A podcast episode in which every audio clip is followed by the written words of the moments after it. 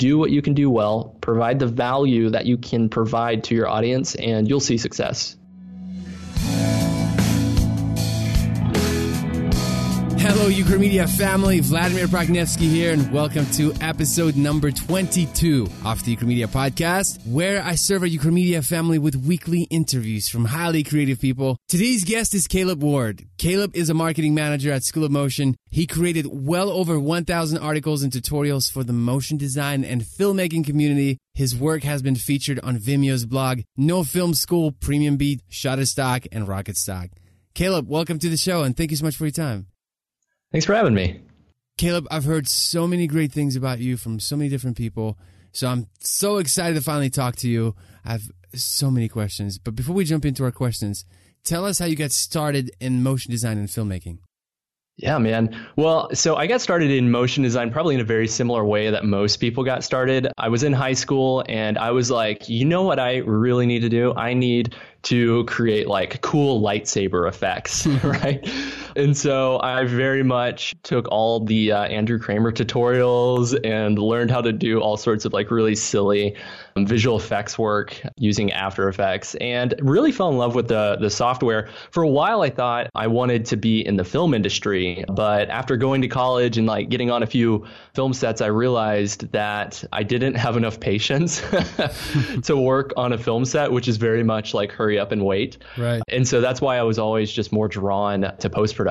And so I, I did that through college and I kind of made like a small name for myself just in my own little circles as like the motion design guy and the guy that like, oh, if you need like some effects in your video or you need some motion design work for like your you know, uh, short film or something like that, you can go to Caleb and he can help you.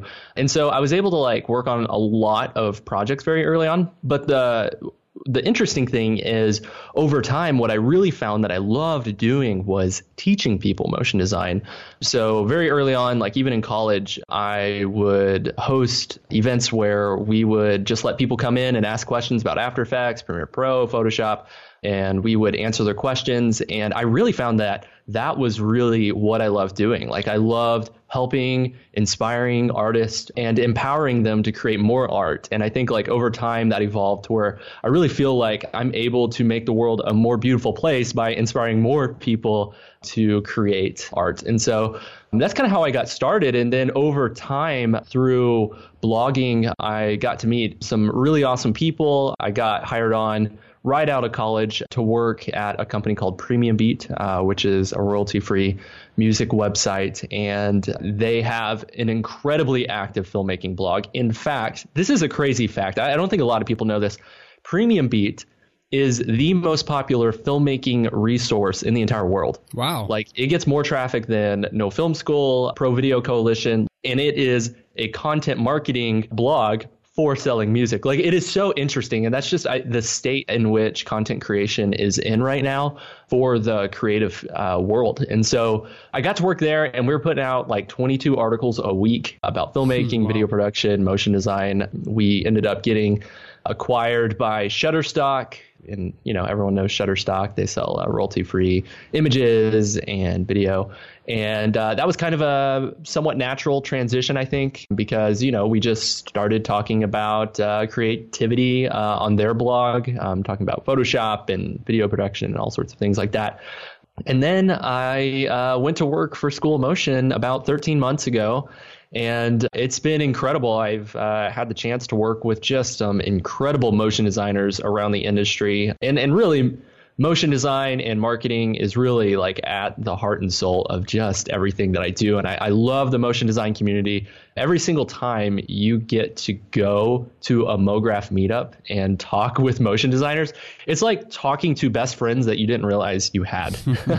and for some reason, like motion design just breeds some incredible people. And so I love being a servant to the people of this industry and the fact that I get to do that for my full time job. And for a company like School of Motion that is just so dedicated to helping and inspiring motion designers around the world. It's just incredible. So that's kind of my background, I guess, in in a nutshell.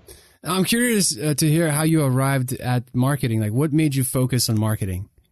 Right. So I had always kind of been doing some marketing things, um, silly stuff. So because I did After Effects and Photoshop, people would ask me like, "Hey, can you like do the logo for my, like my lawn mowing company?" Or I had a few uh, times where I would uh, like make videos for like my church, or we would do like I don't know, like projects for like local photographers. They'd like ask me to like help them, you know, create a logo or something like that. And really, what I found is marketing if done correctly, like and for the right purposes, can be a very powerful tool for helping make the world a better place. And what I mean by that is if you are marketing a product or a service that is actually helping people and is actually value driven, it doesn't feel like yucky marketing. Like it doesn't feel like, oh, I'm tricking you into purchasing something. It feels like I am helping you find the thing that you've been looking for. And so I was always like just really drawn to that. And the fact that in this day and age, especially from like a marketing perspective, it is so easy to talk to your potential audience and get connected through channels like YouTube. You know, Ukramedia knows all about that through email, through blog posts and social media. And so I have just really been drawn to that side of things but also really drawn to creativity and motion design. So it's been a really cool like intersection of both of those things. And I have severe project ADD, so I like just like working on something and moving on too. to the ne- next thing. Yeah, I think most people do.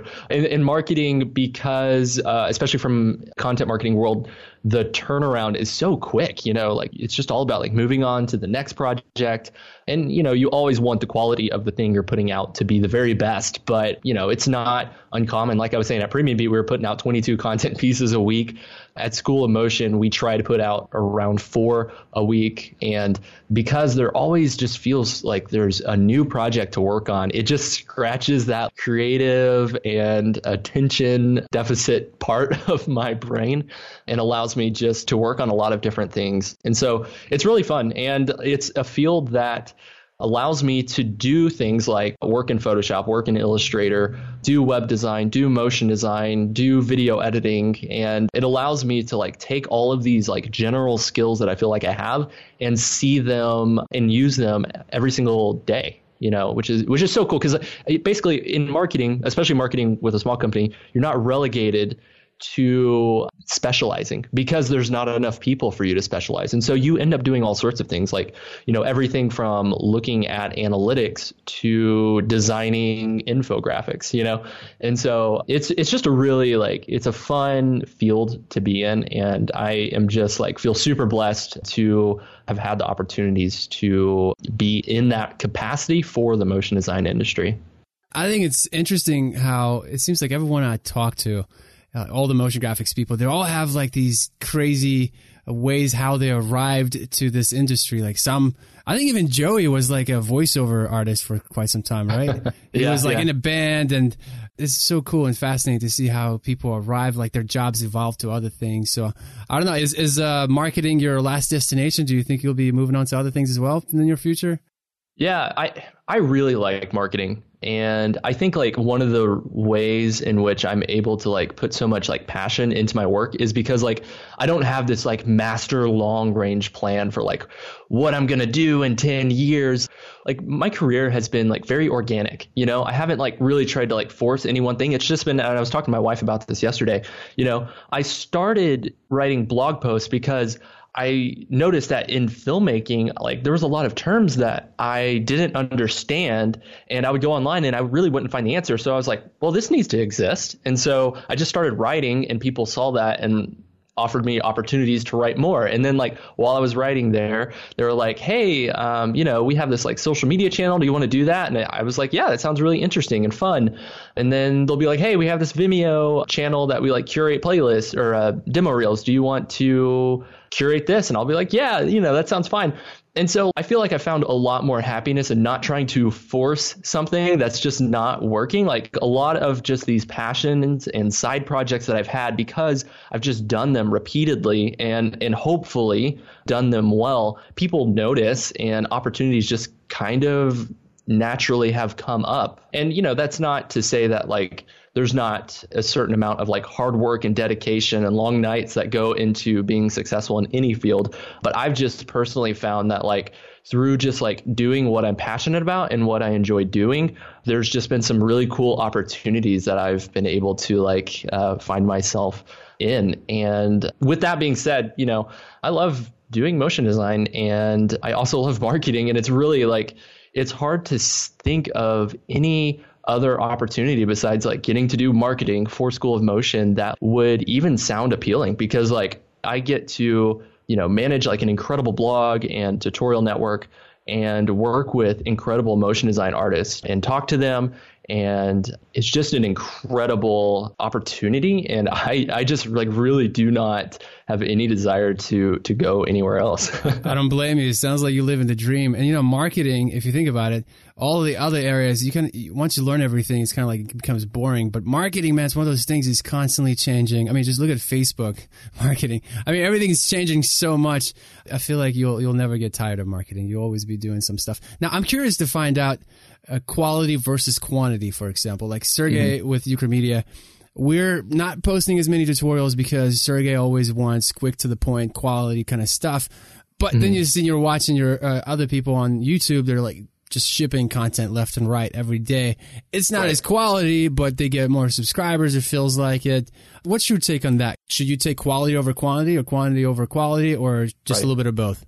Right, right, right. I mean the short answer is a little bit of both, but there's like a lot more information to like digest in that. So uh, if we take like YouTube, for example, YouTube gives SEO juice basically to people that post consistent content, right?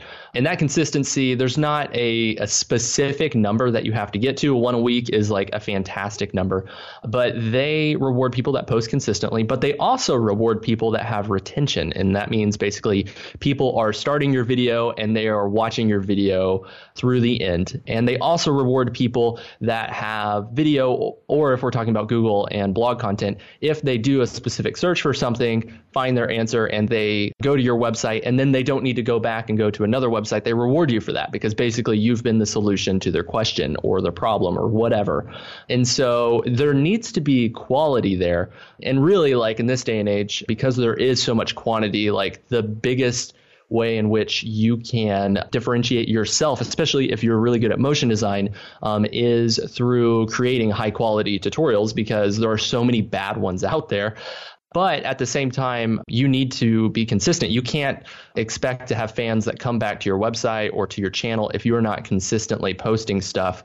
But you know, there's there's a lot to be said about people that are putting out like three pieces of content a week and have like over 150,000 subscribers like like that's really cool and you know good for them and to each their own I find it's very exhausting to try to put out more quantity rather than quality and I've seen in the past that whenever you focus on quantity, people can tell and it doesn't build brand authority or loyalty to you personally. So if we if we like put ourselves in the position of let's say like a motion designer that wants to get into creating tutorials, if you tried to just put out as many tutorials as possible, like you're going to have to compromise in some way. And it's probably going to be through um, the research that you've been able to put into your tutorial, or maybe it's the graphic design that you've put into for your, like, let's say it's After Effects compositions.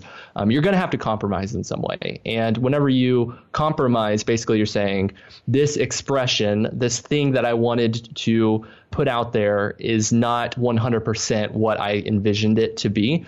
And and when that happens, you can end up if you do that over time just creating a brand and a product and a content stream that is just not reflective of who you are or who your brand is personally. And so, yeah, you have to keep that stuff in check. And so, especially at School of Motion, like we we go back and forth because like we could scale up our contributor network a lot and we could end up putting out 20 content pieces a week. But we would see diminishing returns because number one, the quality would go down. We would have to compromise in quality. And two, we still have a finite number of people in our industry, right? Like there's not like infinity motion designers out there. And so we really have planted our flag in quality. Like every time we put something out, we want it to be the very best of that thing that exists in the world. And people like really appreciate us for that. And as far as quantity goes, we've been able to do other things like just curate our social media channels with like really cool motion design pieces from around the internet, you know, sharing other people's stuff.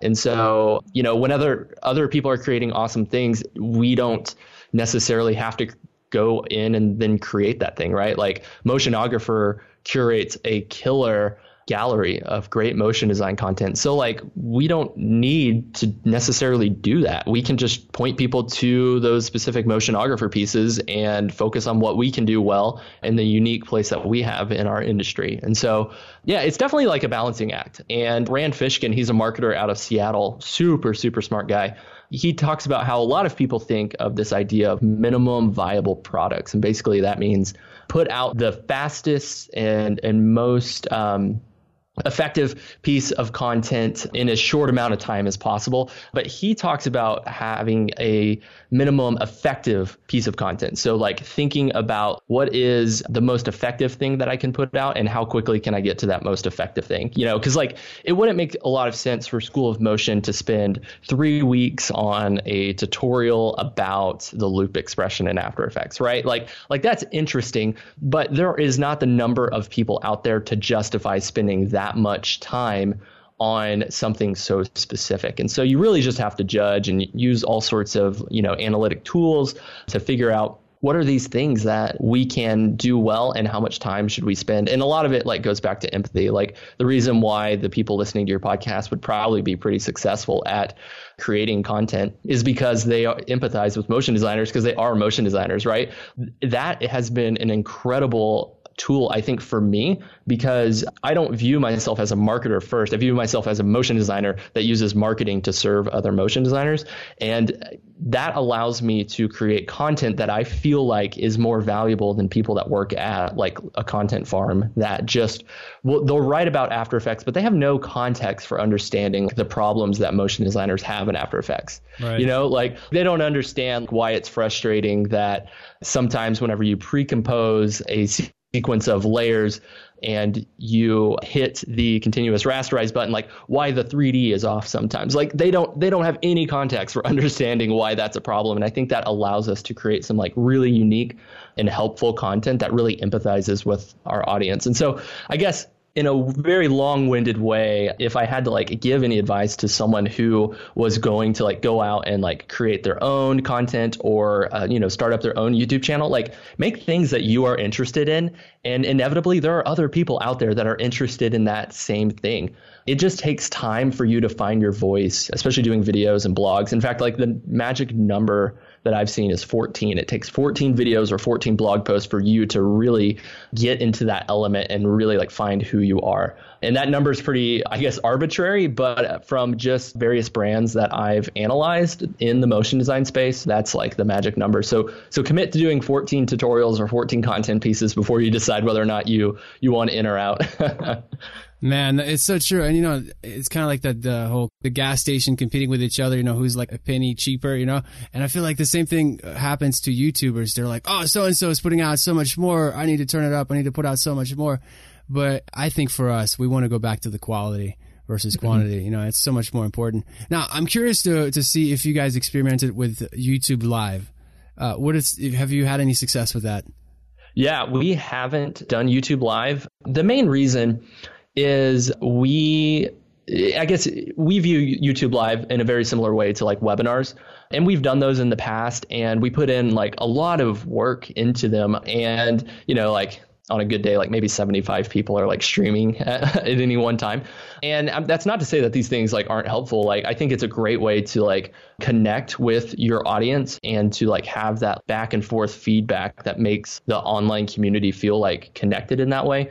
But just because of the amount of work that goes into it compared to like creating content pieces on School Motion or creating video tutorials, we just like haven't done that. But like honestly, uh, Greyscale Gorilla does stuff like that and they do a really good job. And, you know, as our team grows, that might be something that we look into. I'm curious, do you guys do YouTube Live? Yeah, we just recently started and, you know, the response has been great. I mean, granted, one time we did it during a World Cup game. That was not, that was not good. there was only like 40 something people on at the same time, but usually you get between 60, 70, sometimes even more people on at the same time. I love the community part of it because people get to talk to each other, they get to ask questions, to get, and Sergey actually, he told me that he does better live than he does for example, like he will he will try to record a tutorial and it will take him so many tries to to get it right. But when you just hit record and you have no choice but to go live, he says that he does performs better. So we're trying to experiment with that because we can put out a lot more content instead of having to wait on Sergey to constantly redo tutorials. So that's something that's something we're experimenting. Another thing is I'm curious to hear your take on it, and I think I know what you're going to say, but I'm going to ask it anyway we've had several people approach us with sponsorship, and mm. you know, I've always heard people say, "Look, it's it's dirtying up the brand." Curious to hear your take on it. How well, obviously I don't I don't see School of Motion promoting or having any sponsors. I may be wrong, but what's yeah. your take? What's your take on it? Like, let's say if Artlist came came around and they said, "Hey, we'll pay you guys for some some spots." Is it something that that uh, we should consider? Is it something that you think it would hurt the brand in the long term? Right, right, right. So for School of Motion, we we don't need sponsorships mainly because like we're a business. We sell something and we don't need to muddy up our our brand recognition with sponsorships.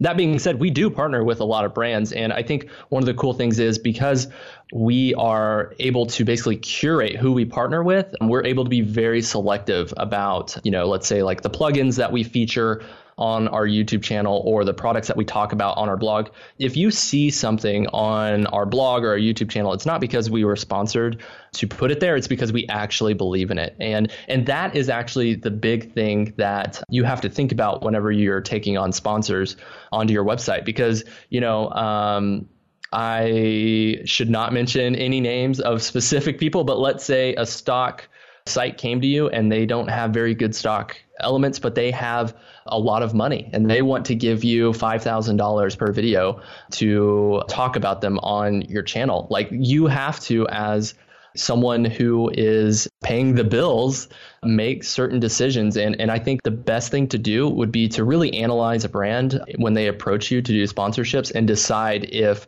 there's a way in which you can find the value and explain that to your audience and if it's not a valuable tool to your audience, it's going to hurt your brand long term. But but that being said, sponsorships are not necessarily a bad thing. They're a much better way to make money than monetizing a YouTube channel. If you monetize a YouTube channel, like you you will never be able to pay the bills. Like never. Uh, I mean, I don't even know it's if PewDiePie joke. could like pay the bills like with monetizing his right. YouTube channel. Um, but if you do sponsorships, that's where real money is at. And there are a lot of brands that want to sponsor people. If you just reach out to them and say like, "Hey, do, like, do you do any sponsorships? I have this this channel, and obviously, like, you have to have an, an audience. Like, no one's going to sponsor your channel if you have like 150 subscribers and like, you know, a couple hundred views per video. Like, you need to be in the thousands of subscribers, but you don't necessarily have to be like as big as like Film Riot or Video Copilot to find decent sponsors at Premium Beat, we teamed up with a lot of people that were kind of in their, I'd say, YouTube infancy, like in the 5,000 to 10,000 subscriber range. And a lot of these people have gone on and through sponsorships empowered them to have the finances to do what really what they were hoping to do with their channel. And they've grown and they're, you know, doing a really, really great job now. And so, yeah, I, I'm not opposed to sponsorships, just always like, ask yourself is this something that helps to promote my brand? Like, does this complement who I am trying to brand myself as to my audience, or does it harm it? Um, because it, like, if hotels.com contacted you and asked you as a motion designer to like sponsor your YouTube channel, like, it doesn't make any sense, right? Like, it's just like kind of out of left field. But if like AE Scripts approaches you, like it makes a ton of sense, and like that would be like a great uh, sponsorship, and and that's just like that's a question that like you always just have to ask yourself, and it's probably very similar to people that take on venture capital money versus self funding themselves for their business. It's like, you know, the money is nice and it can empower you to do certain things, but if you're losing yourself in the process, what, why did you even do that? You know? Right. And you attach yourself to somebody else, and then, yeah, it becomes a bigger problem, especially for us. Like, yeah, it's nice, especially if you're just now starting, it's nice to have that extra cash and perhaps partner up with somebody. But at the same time, you have to play the long game. Is it what is it doing to me long term? And that's something. That's why we've been so cautious about it. Like, okay, mm. short term we benefit, long term, uh, some some questions there. You know. Now I'm, I'm curious. You had an opportunity to manage quite a few blogs, websites over the last couple of years in the motion design education. Now, what are some trends that you found over the years? Yeah, yeah, yeah. Well, the trends are you see the exact same people writing and creating content over and over again. Like it feels like this world has just like thousands of people. But, you know, going back to that 14 mark, like the number of people that have actually created over 14 content pieces, whether it's like video tutorials or blog post or like free downloads, like whatever it is, is actually pretty slim, right? Like there's a reason why you hear about like Ukramedia and School of Motion and Workbench and Mount MoGraph and Evan Abrams and Mikey Borup like over and over again. It's because they like they put out consistent stuff and they are just like faces in this industry. And so like I think the trends like that I've seen is like while it feels like things are moving like so quickly and like always changing, they're really not. If you just take a look at like very traditional like marketing wisdom in our industry, you know, it has worked for the last decade and it, it will continue to work. And that's, it's just because like people will always want to be educated about something. People need to have their hand held and guided through this confusing world of motion design and creativity. And there will always be a need for people to empathize with those who aren't experts yet. And that's a huge thing. I think a lot of people lose themselves. Like a lot of people they get really good at motion design and at a certain point they kind of forget what they learned to get them to where they're at because it's just intuitive to them right they don't even have to think about setting keyframes and going into the graph editor and After Effects. But to someone who's new at that, like, man, that's like really confusing. And so what we like to do is like really just think about what are the things that we needed to know whenever we were new to motion design. And we really tried to like help people out in that space and it's it results in like some people like being like really awesome fans of the stuff that we do. But at the same time like we are very and i say we being school of motion like we are very committed to helping people go from being that beginner to being like in their practicing jobs in their field. And so that's been like a really cool thing to see is like people start out like not knowing anything about motion design come to school of motion and through like our blog content then end up purchasing like a course. And this course like every boot camp at school motion is like actually life changing and it empowers them and gives them the drive to like go out and like try to get their dream job. And like there's a guy that we interviewed this last week. His name's christian. I actually met him in person recently. And he just like landed his dream job as a motion designer at blizzard. And he really attributes school motion boot camps to helping him get there. And so yeah like as far as like trends go, no, I went on a bit of a tangent there. But as far as trends go, like I think I've just like really seen that like the traditional like content marketing model works so well in our space. And I think, you know, there will always be like a new social media thing to like get behind. But if you just look at data, it's easy to, to know that there are certain channels that are just like way more valuable to you as a motion designer and as a brand. Like there's a reason why like we don't have a gigantic presence on like Behance. And then it's because like while Behance is a great tool, there's not a huge quantity of people on there. And so like that's just not the right social media platform for us to be on. You know, YouTube is like our favorite social media platform and behind that is Facebook. And because just more people are there, we are are there. And so like I think the nice thing is like if you're creating good stuff, you don't have to be like super tricky about the way that you get people to your website. You don't have to like, you know, be on the cutting edge and like be the best Vine video creator in the world. Like you can just create good stuff that you're passionate about and like people will reward you. Um, and the good thing is like there are search engines out there that are actually wanting to help and assist people that are creating really great stuff. If you just follow like very traditional like SEO uh, techniques. you know, it's interesting because like lately we've been putting out a lot of uh, expressions, very complicated stuff. And mm-hmm. we've seen kind of like, you know, some people are tuning out because it's too complicated. So, and I see these channels that are putting out like really simple, easy stuff and they're growing so fast. So it is interesting. So I guess you can get too complex to where you can, in a way, turn people off. What, what are your thoughts on that? Yeah, yeah. So the truth is, there will always be more people that are interested in learning a craft than practicing that craft, right? Like there will always be people that want to learn how to be a great photographer versus the number of photographers that are out there in the world. And uh, thinking about whether it's motion design or video production or whatever, you really just have to remember that and how, you know, the average person that calls themselves a motion designer has probably not worked on more than five freelance projects in their entire career up to this point. And they're probably more of part-time motion designer than they are full-time. And so like we have always just like really tried to communicate very complex things as if we were communicating them to someone that almost knows nothing about motion design. And that's always like reassuring. Like even if you are super experienced in motion design, it's kind of refreshing to have things like brought up in a new way. And so like going back to like the loop expression, like we created a a tutorial back in October and we didn't assume anything. Like we didn't assume like anyone knew what, what an expression was. And we talked about you know what the loop expression is and modifiers and we used charts and graphs to like explain how it works and we had like a blog post that was like really fascinating and really helpful and i think because we didn't assume that everyone was an expert, we were really able to be successful in that content piece. And then now, like if you search loop expression After Effects, I'm pretty sure it's the first thing that pops up. And and so like School Motion's always just been like really committed to like clarity.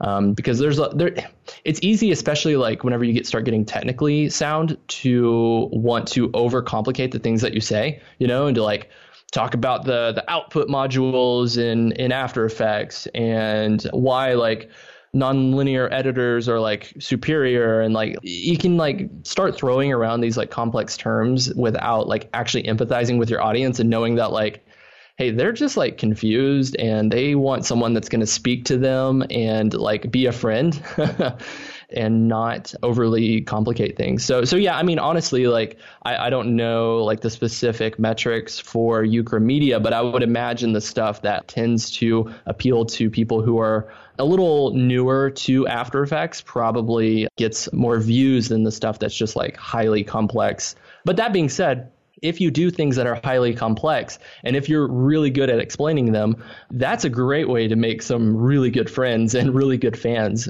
I think it's Seth Godin talks about how like it's much better to have a thousand people who are just raving fans of your work than 10,000 people that are like, eh, okay, that was all right.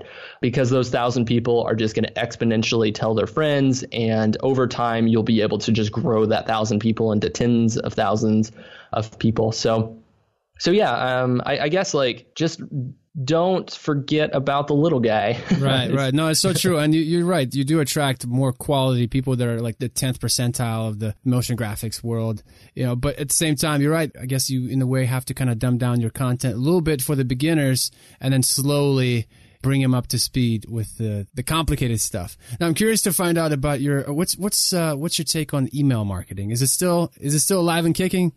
Oh yeah, yeah. Email marketing is an invaluable tool. What's a good open rate for email marketing? What's a good open? it's so hard to tell. I mean, it, it the the biggest indicator of your email open rate is going to be how you captured people. With the GDPR thing that came out recently, like you have to be a lot more secure about how you acquire emails. And so inevitably open rates are going to increase. But dude, it just depends on your brand. I've worked with some brands that they'll put out emails that get like 30% open rates and other brands that get like 5%. It just depends on how loyal your fans are and how you acquired them on your website. Because, like, if you acquired them by like offering something free and then like that was it and you never gave them anything else that was of value, like, you're probably not going to have a very high open rate. If people can't remember how they signed up for your email list, you're probably not going to have a very high open rate. But if they went out of their way to sign up for your email list because you are giving them some sort of service in return, like you're probably going to see pretty high open rate. And there are some people, it kind of goes back to that quality over quantity thing. Like there's some people that would rather have 100,000 people but have a 1% open rate versus 10,000 people with a 10% open rate. And a lot of times they do that because it's easier to say, like, whenever you're going out and looking for sponsors for your email, to say, like, I have 100,000 people right. on on my email versus 10,000. But if you're a private brand, like, don't focus on like having like the largest email list. Focus on having a quality email list, but focus on building that email list because like email is the most powerful tool to an online marketer right now. Social media presence is great, but it is not as important as having a killer email list, which you know, it, it's weird because like a lot of people hate email, but the reality is the first thing that people do when they wake up in the morning is check their email. The first thing they do when they get to their office is they check their email. The thing I'm they guilty do after, of that. Yeah, I do that all, yeah. every morning. And so like for as much flack as people give email, it's like it's it's almost like Facebook. Like people need it in their lives. Like I don't even know if they would know how to like function every day if they weren't like going through that habit of like opening emails and stuff. So it's it's important, man. It's it's super important, and the rate just really depends on uh, who your brand is and how you acquired the people. Now, a quick question about uh, social media, especially Facebook ads and Instagram ads. I know Facebook's changed a bunch of stuff, so now it's becoming more of a pay to play kind of platform. And that's something we've seen lately with the post, like dramatically, just the reach is organic reach is dropping big time. So, what's your take on that? Like, is is it important to invest in Facebook ads? If so, you know, how much to start out with? Any tips, advice you can give us would be great. Yeah, yeah, yeah, yeah. So, it depends on your product, right? If you have a product that can be an impulse buy, having a strong social media presence and then like spending quite a bit on social media ads is like very important because you know if you're able to find new people and get them to your site and get them like to to purchase something immediately like that's great. The problem is the quality of traffic from social media is a lot worse than the quality of traffic from from Google from YouTube from email. Mm-hmm. and so you always have to take that into account whenever you are building up your audience. And so honestly Facebook is one of these things that is valuable organically, like whenever you are trying to appeal to your fans, like the people that see your page a lot. But if you don't have that trust built up with your audience, and like if you have a product that is hundreds of dollars and you need people to have a lot of trust in your brand before they buy your product, it is not as valuable to spend a lot on Facebook compared to, you know, organic search marketing or email and like doing like a really good job at like creating that that like marketing funnel and getting people into your your fold there. So as far as school motion, like we do a little bit of paid Facebook advertising, but I mean honestly, across every brand that I've ever worked with, social media advertising really is just not as powerful. And so you just like, you always want to think about your brand as like a bucket, you know, especially when you're a small brand and you only have like a finite number of resources. Like, let's say you like put a dollar in a bucket and then you take a dollar out. That would be fine. It's not really worth your time, but you know, it's fine. Social media, I would say, would be this thing where you can like put a dollar in and you get like a dollar fifty out. Like, okay, that's great, but like it's only like 50 cents, only like a small return on investment. But like things like content marketing and like being having a killer email list and like really like serving your community and um, i'm sure like doing like these youtube live things your time is money and so, like, let's say you're putting a dollar worth of your time into the bucket, like the return is probably more like $10 from a business standpoint. And so we've just always had that. If School of Motion was one of these companies that had like 100 people on staff, like paid social marketing would absolutely be something that we'd be interested in and, and interested in doing a lot more of. But as of right now, you know, it's just, it's one of those things. It, my time and the time of our contributor team is just so much better spent doing value based marketing instead of proposition based marketing, right? Like, so instead of like getting our products in front of people, like we create things that are of value to get people to our website, right? So I like, I like that model. It's, honestly, we haven't played around with social media much, except I tried like a $30 coupon that they offered and it, it didn't do well at all. And that's what I was like, you know, should I invest hundreds of dollars into this or should I just continue going to the basics and just providing good, valuable content via email and so, and just sharing it through social media posts. It's kind of what we're defaulting to. Now, I want to ask you about the IGTV, the Instagram stuff, the Instagram TV that just recently came out. Is it something that you think will take off? What's your thought on that? No, no clue at all. Really? the funny, the funny thing is, I um, School of Motion actually is not on Instagram. Instagram's like a great tool for motion designers but we just have found like the amount it kind of going back to like exactly what we are just talking about the amount of work that we have to put into that channel for the return and when i say return i mean like people coming to our website is just too much um, for us right now and so i yeah i honestly like i don't have like a super strong opinion one way or the other i do know that like it can be easy to focus on like the latest and greatest social media trends but the reality is Google is the most trafficked website in the world.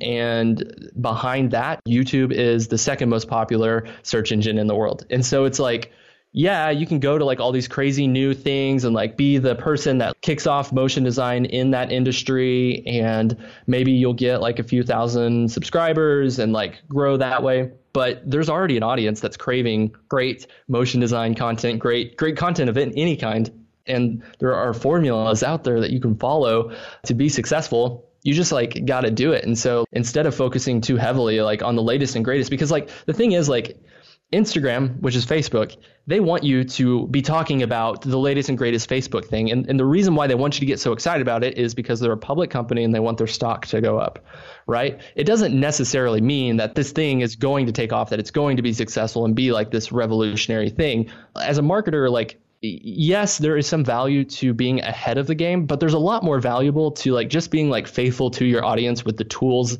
and the resources and the channels that they are already present on because that's hard. Like it's hard to do the day in and day out work that it takes to help your audience, but it's not as difficult to like use this like new tool and like share out like the old stuff that you don't use anymore. You know, there's like a novelty factor there that is really interesting, but I, I found that doing the boring things like writing the blog post or prepping the tutorials and doing like research and like reading like Adobe white papers to like better explain things to people has way more return. And that's because it's just like it's not as sexy, but people are interested in it, right? And so mm. Um, yeah, I, that's a long. See, that's my that's my key takeaway from you because we've been spending a lot of time on social media stuff when in reality we only have like a handful of blogs. Like we haven't written much for our website at all, and it's pretty empty. Now most of our traffic comes from YouTube, so we mm. definitely I feel like if there is an area to improve, and you know you've written over a thousand uh, uh, of uh, content on the internet. I mean, everywhere I go, Caleb Ward is everywhere. So I think if there's anything that I take away from this interview, I think we're gonna definitely concentrate more on blogging.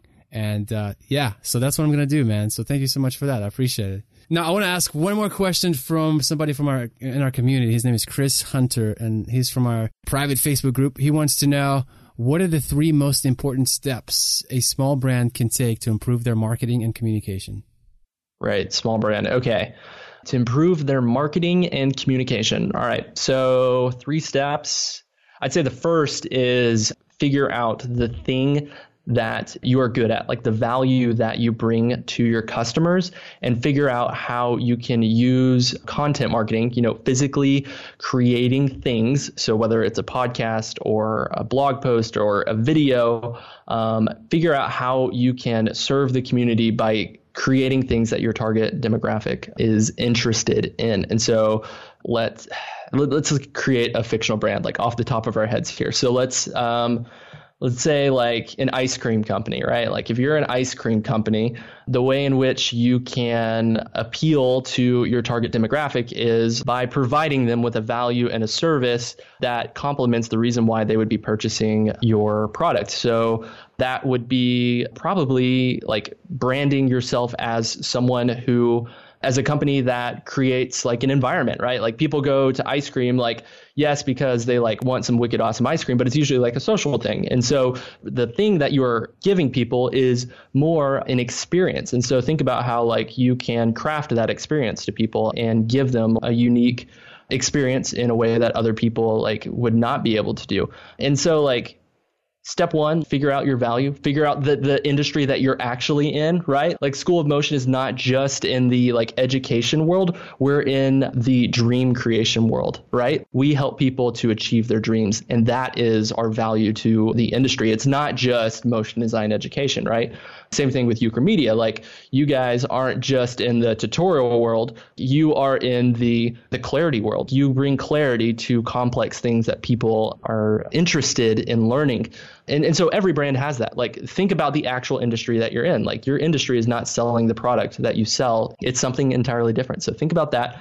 Number two would be go online and read and don't focus on the tricks. Like there's lots of like people that are like really interested in like growth hacking, which is like basically the idea that you can do like certain things, like have uh, like an email sign up box that says a certain thing that will like increase like your conversion rate by like 30%. The reality is that creates some really poor quality traffic and customers to your website. Um, not customer, they're never going to be customers. They're just going to be poor quality traffic. And so don't try to trick the system. If you are tricking the system through a marketing effort, you are not doing a good job at marketing because great marketing, uh, I've heard it put this way, like marketing in the future, there will be no difference between content marketing and marketing. Like it'll be the same thing. It's because people are so captivated by brands that add value, that reinforce their identity in the world.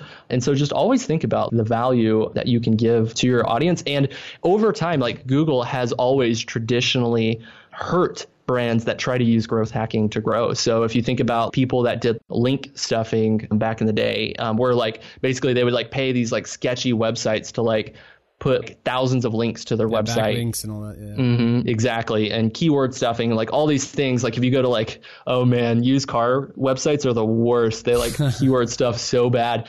And what they don't know is that actually like Google sees that. It's smarter than that and it penalizes you for doing that. And there that algorithm is always constantly being updated.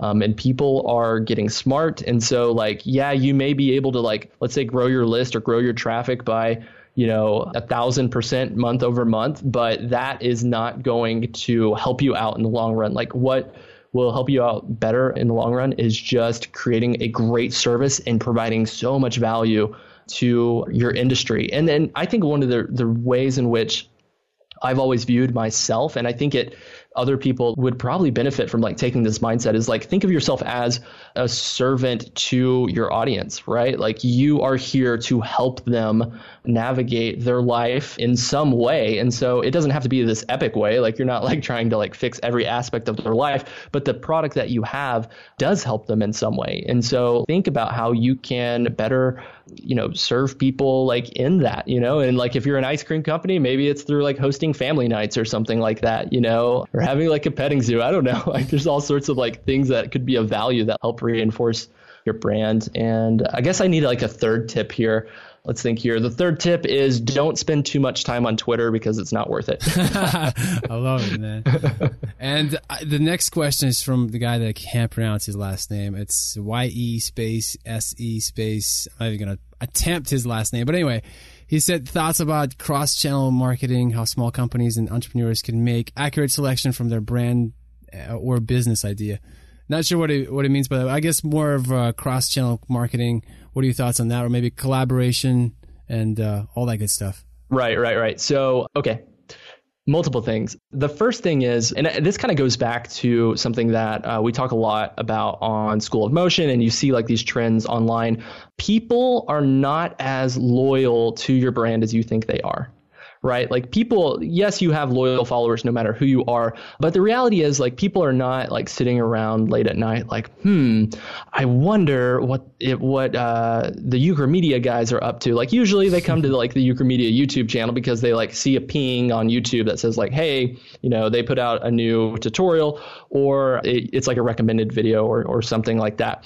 And so cross branded content like partnerships, let's say like you are a motion designer and you wanted to partner up with someone else that was creating you know they had like a filmmaking channel and like you know you felt like the, you would blend well. Well the reality is in order for that to be successful there's a lot of coordination that needs to happen and that's going to take time. There's a lot of assumptions about people being so loyal to your brand that they're going to want to go see what you're up to and they're going to go over to that other channel and see what they're up to and like follow you people don't really work like that online. Like people are very sporadic in their search habits and in their consumption. And so if you're thinking about doing like cross partnerships, it can be beneficial, but with the same amount of time, like going back to that bucket theory, like your time is money. And so like for every minute that you spend working on a cross promoted channel, big marketing push, your time is probably better spent creating original content on your brand and then focusing on the algorithms on YouTube, on Google, um, and even on Facebook to benefit your channel in the long run and reach new people. Because I found that that is like a really fast way to grow a brand and sponsorships like they're okay from a marketing perspective, but they um, they usually are very hard to track. And that's the other thing. Like you can do like uh, UTM tags on URLs to like get people. I, we are talking about some nerdy stuff here, by the way. like I, I, apologize. No um, worries, man but uh, you can track some link clicks with sponsorships, but it is actually like pretty hard to track that traffic to your website and to your brand. But it is much easier to track things like, uh, you know, YouTube, your original YouTube videos that like link back to a page on your website um, because you can put a bit.ly there and you can see the number of people that like clicked it, right? There are so many like other techniques that you can use. And I just have always found that it's way more powerful to uh, do marketing efforts that are trackable because you can be reactionary. So you can like analyze things, see how well they're doing, and then you know do more of that in the future, do less of that in the future, compared to like let's say like School Motion like decided to put up a billboard out here in Los Angeles, like we would never know how successful that billboard right. was. The same can be true uh, for sponsorships. Like you might be able to see, like if you were only sponsoring like one channel and doing cross channel content like that, you might be able to see a slight increase in your traffic and your sales. And like if that was the case, like that's awesome. But it takes quite a bit of work to set up proper tracking for that. And so just be always mindful of your time. I think like people, they want to be the next, let's say like Ryan Connolly or Andrew Kramer and like really like have this like epic brand of people that are super loyal to themselves. But the reality is like for day to day marketers, like that's just not gonna happen overnight. Like it takes a long time to get there. And so do what you can do well, provide the value that you can provide to your audience, and you'll see success. Man, that's great advice. And you know what? I'm realizing I'm holding you over big time. So I, I better wrap this up. We should have you again because I had so many more questions, but man, I'm going to stop right here with the last question. And this one is, what are you most excited about today? What am I most excited about today? Oh man, so many things. I am most excited about. Okay, so by the time this podcast goes out, this content piece is probably going to be out.